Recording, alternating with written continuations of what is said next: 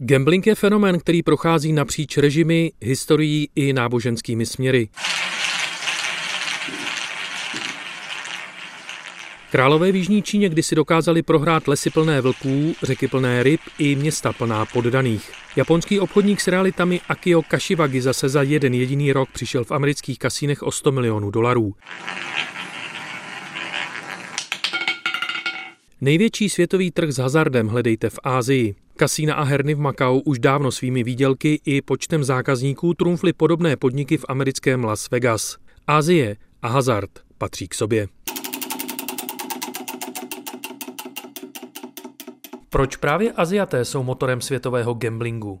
Odpověď bude hledat další díl našeho pořadu, u jehož poslechu vás vítá David Jakš. Za obzorem.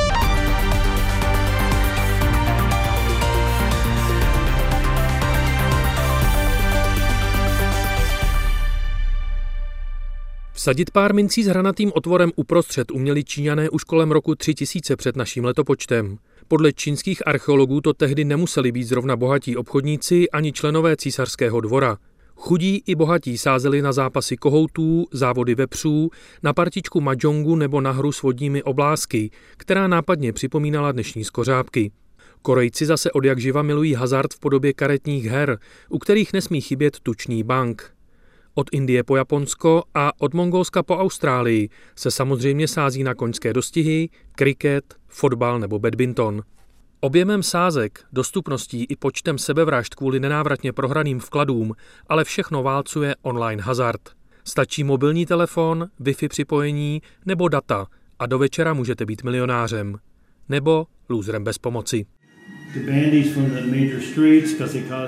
To mrazení, to napětí, jestli vyhrajete a váš vklad se znásobí, nebo jestli přijdete o všechno, to milovali lidé už ve starověku.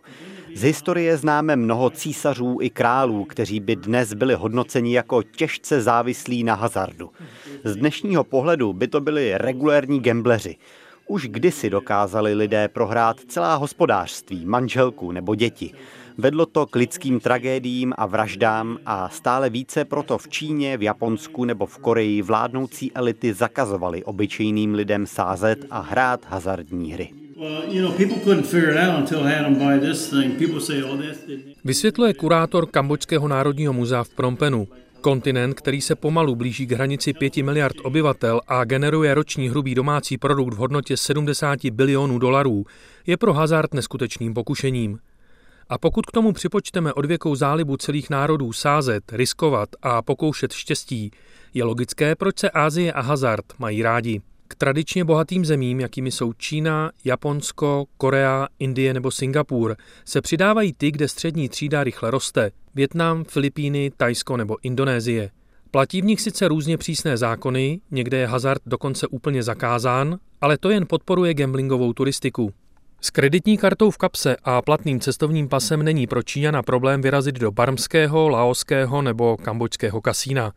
Japonci a Tchajvanci zase často míří do Maká.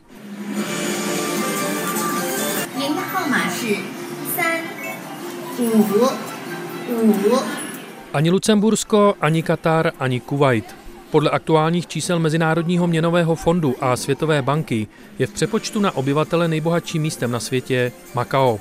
Nejde o samostatný stát, proto v oficiálním žebříčku nejbohatších zemí nefiguruje. Za bohatstvím téhle někdejší portugalské kolonie a dnes takzvanou speciální administrativní zónou Čínské lidové republiky stojí jednoznačně zdejší kasína. Jsou nejnavštěvovanější na světě a jejich obraty i zisky už dávno překonaly ty, které se točí v americkém Las Vegas.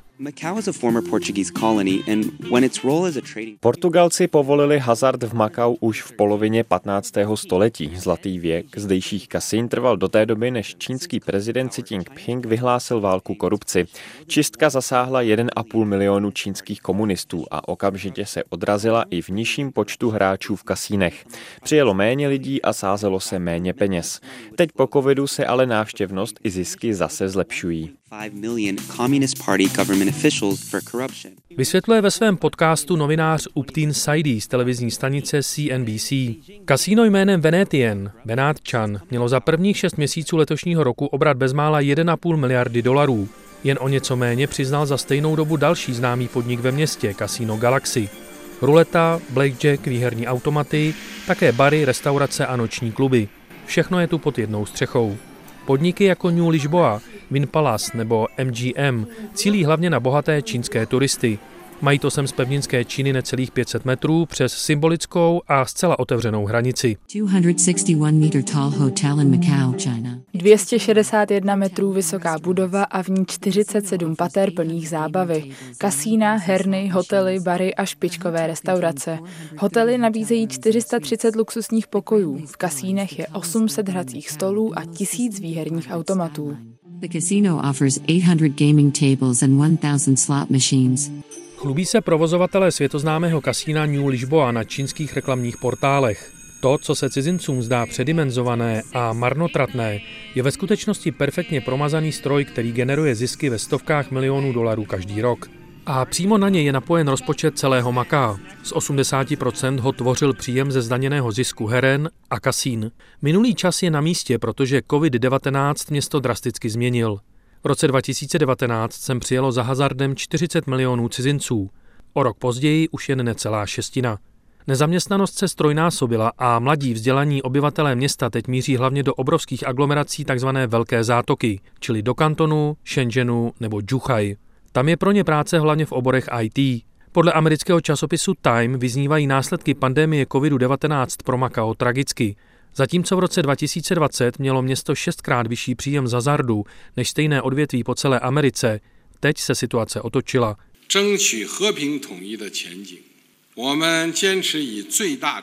Prioritou je i nadále zlepšovat život lidí ve speciálních administrativních zónách Hongkong a Macao. Ruku v ruce s rostoucí prosperitou těchto měst jde ale často i nečestné konání některých jedinců a celých firem. Na ty se zaměříme a tvrdě je potrestáme. Tahle slova čínského prezidenta Xi Jinpinga na výročním sjezdu komunistické strany přesně symbolizují dvojakost, kterou čínští vládci zaujímají vůči hazardu. Na obrovském území vnitrozemské Číny není státem povoleno ani jedno jediné kasíno. O neukojitelné vášni celého národa hrát, sázet a pokud možno i vyhrávat, ale vláda samozřejmě dobře ví. Proto po celá desetiletí podporuje hazard v Makau, kde 80% všech hráčů tvoří Číňané. A stejně tak vyjíždějí lidé s čínským pasem za hazardem do sousední Barmy, do Laosu nebo do Kambodži. Prudký nárůst kriminality tam přímo souvisí právě s čínskou láskou k hazardu. Města se tam stávají enklávami, kde platí jiné zákony. Posloucháte pořad za obzorem. Když jsem přesně tudy, touto cestou před 18 lety přejížděl z Číny z provincie Jinan do Laosu, tak to byla zaprášená vesnice. Dnes je Boten 50 tisícové pulzující město plné pašeráků, také prostitutek, početné vojenské posádky a čínských stavebních strojů. Do roku 2030 má populace vyskočit až na 300 tisíc obyvatel, což z Botenu udělá druhé největší město Laosu. A důvod? Samozřejmě hazard. Je tu teď víc Laosanů než Číňanů, ale to k tomu patří. Pracuji 13 hodin denně, 7 dnů v týdnu. Dříve jsem si na banánové plantáži vydělal 11 dolarů za den. Tady na stavbě je to 19 dolarů každý den. To je mnohem lepší. Vypráví během krátké polední pauzy laoský dělník San Pantantin. Je to jeden z více než tří tisíc dělníků, kteří v Botenu stavějí další a další kasína, také hotely, novou celnici nebo dopravní terminál. Celou lokalitu obrovsky pozvedla vysokorychlostní železnice z čínského Kunmingu do laoské metropole Vientiane. Boten je oficiálním hraničním přechodem i překladištěm a tím pádem jednou z nejdůležitějších zastávek na trati. Čínské plány počítají i s letištěm a akvaparkem. Když jsem před lety poprvé přijel do Botenu, nebylo tady vůbec nic. Zaprášený přechod do Číny, pár obchodů. Bylo to město duchů. Bylo mi jasné, že potenciál má tohle místo obrovský, ale je potřeba sem zainvestovat hodně peněz. A potom bohatí turisté přijdou. Byla to dlouhá cesta, ještě pořád nemůžu říct, že se mi investice vrátily, ale mám správný směr. Jednou tady opravdu zbohatnu. นะครับแต่วันนั้นไม่มีไม่มีอะไรเลยเมืองนี้ไม่มีอะไรจริงๆนะครับ Vzpomíná tajský podnikatel pan Pumpat Patanapong. Je majitelem nočního kabaretu, kde vystupují tajští transsexuálové. V sousední prudérní Číně mají vystoupení těchto lidí obrovský úspěch. Někteří čínští muži za nimi jezdí přes půl Ázie až na Filipíny nebo do Indonésie. Tady je mají pár kilometrů za hranicemi a vzhledem k čínské infrastruktuře se tu cítí jako doma. Jmenuji se Tong. Když jsem do Botenu přijela poprvé, byla jsem unešená tou atmosférou. Říkala jsem si, aha, tak takhle vypadá velký, bohatý svět. Doma v Bangkoku nebo v Patáji je mnohem větší konkurence. Tady je život snažší a přitom tu vydělávám stejné peníze jako v podobných barech a kabaretech v Thajsku. Ochotně vypráví jedna, respektive jeden z herců kabaretu. Stud necítí, po jejich představeních je poptávka a navíc majitelem biznisu je tajec. A ten se prý ke svým, tedy tajcům, chová daleko lépe, než kdyby to byl Číňan. Ptáte se na moje rodiče? Jsou šťastní, že jsem tady. Mám dva bratry a rodiče vždycky chtěli i dceru. A teď ji mají. Stejně jako kdysi na Yukonu, v podsvětí Šanghaje nebo ve světoznámé tajské Patáje jsou místa, kde lze rychle přijít k velkým penězům, současně i plná nástrach a nebezpečí. Boten sice leží v Laosu, ale vládnou tu Číňané. Nejen obávané triády, které se živí vydíráním, nájemnými vraždami, prostitucí a drogami, ale i skorumpovaní policisté a vládní úředníci. Viděl jsem tu už hodně mrtvol. Vyřizují si tu účty čínské a thajské mafie. Každou chvíli někdo spáchá sebevraždu skokem z vysokého domu. To jsou lidé, kteří se zadlužili a vědí, že jediným východiskem je smrt. Že jen tak se zbaví dluhu. Jiní utíkají před věřiteli a ti je často dostihnou až tady. Nemají potom z dlužníky soucit. Řekl nedávno singapurské televizní stanici Channel News Asia jeden z laoských obyvatel Botenu. Jenže naděje na změnu k lepšímu je v nedohlednu. Ani v Laosu, ani v Číně už neplatí žádná cestovní omezení kvůli COVID-19. Rychlovlakem přijíždí do Botenu stále více čínských turistů a jedno kasíno za druhým jim otevírá dveře. Pro chudý, zadlužený Laos jsou čínské peníze, jakkoliv temné a krvavé, doslova požehnáním.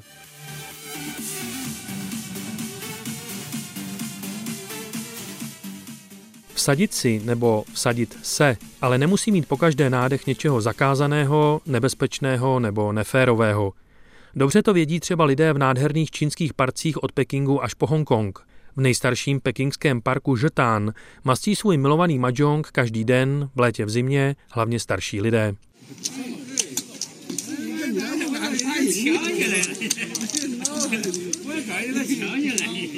Na první pohled to vypadá, že hrají pro radost a usrkávají k tomu čaj. Jenže když přijdete blíž, tak z podrukávů nebo pod stehny jim vykukují bankovky.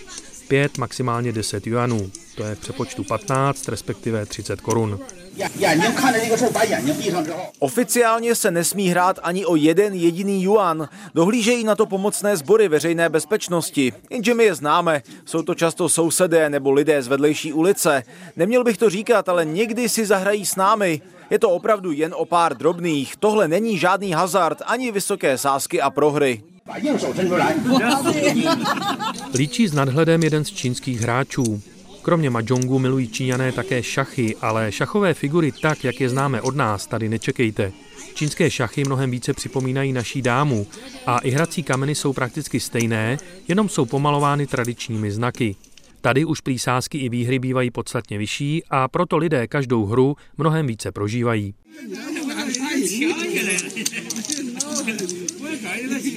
Čína nabízí každý rok lidem desítky různých loterií.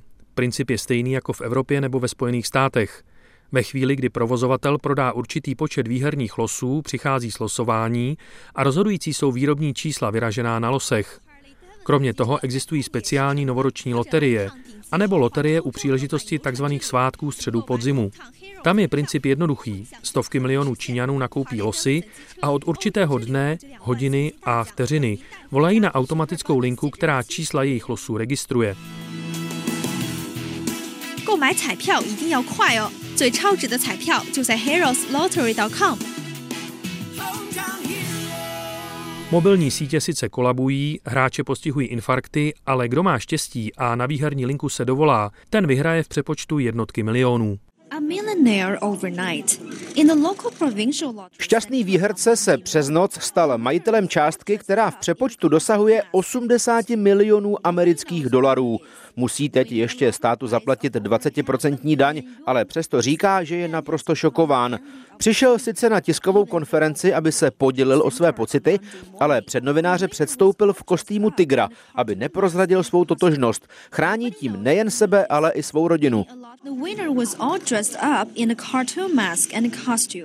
Takhle například v roce 2014 informovala státní čínská televize CGTN o třetí nejvyšší výhře v dějinách Číny.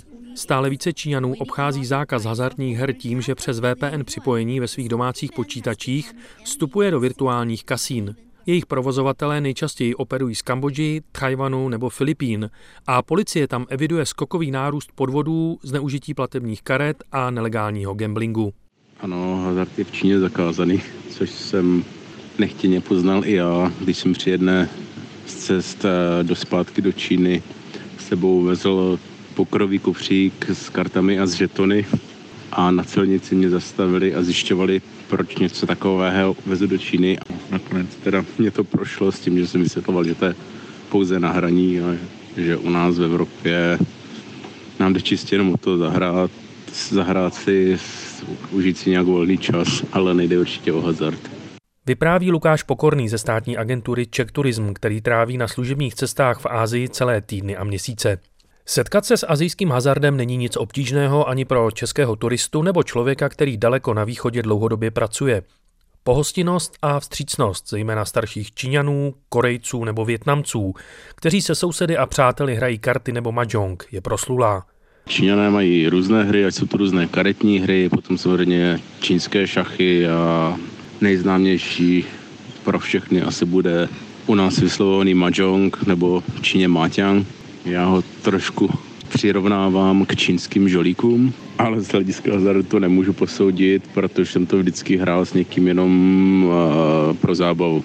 Maximálně pokud už se někde hrálo, tak to byly nějaké žetony sirky aby se aspoň počítalo, kdo kolikrát vyhrál. Podobnou zkušenost má s pouličním, tedy spíše tím drobným hazardem synolog Štěpán Pavlík, který se s ním setkal a také ho na vlastní kůži vyzkoušel v mnoha zemích východní a jihovýchodní Asie.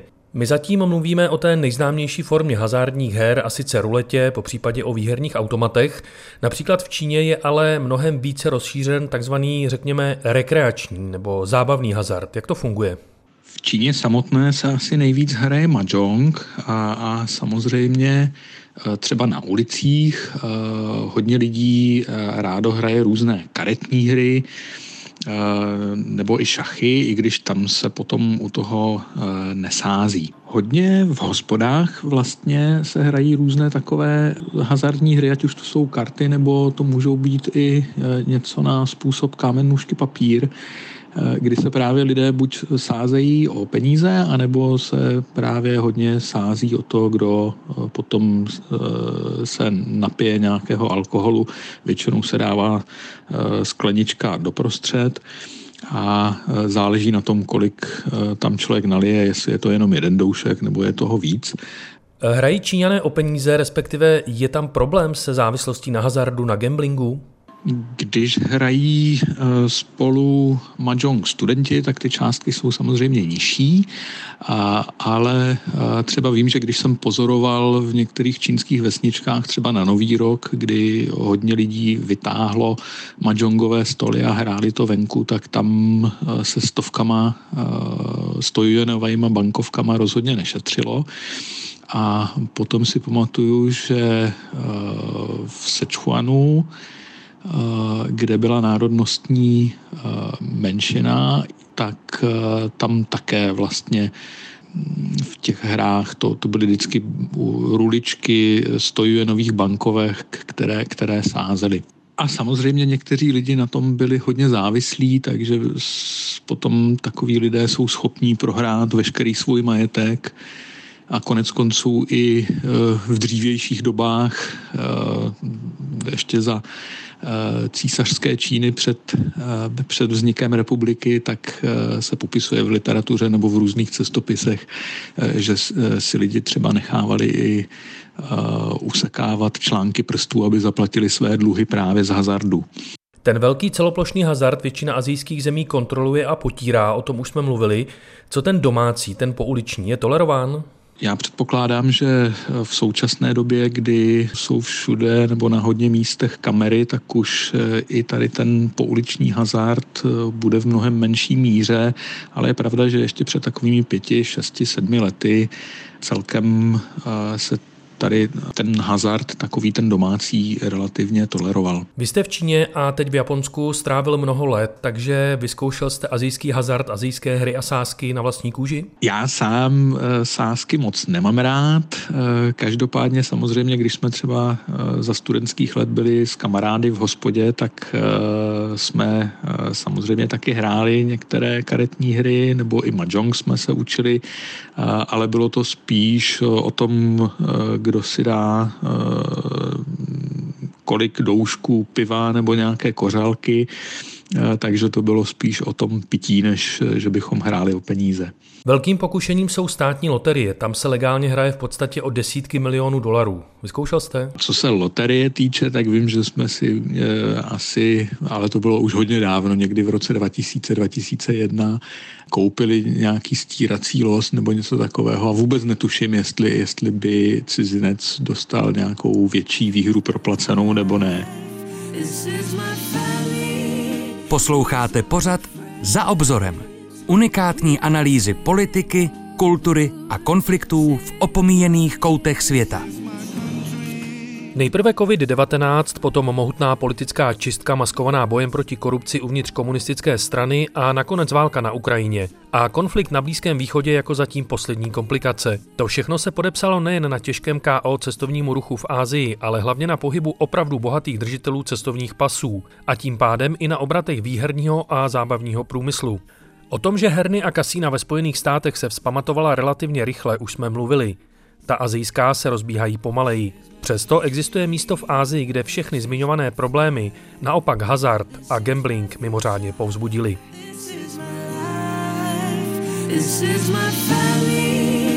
These are my friends.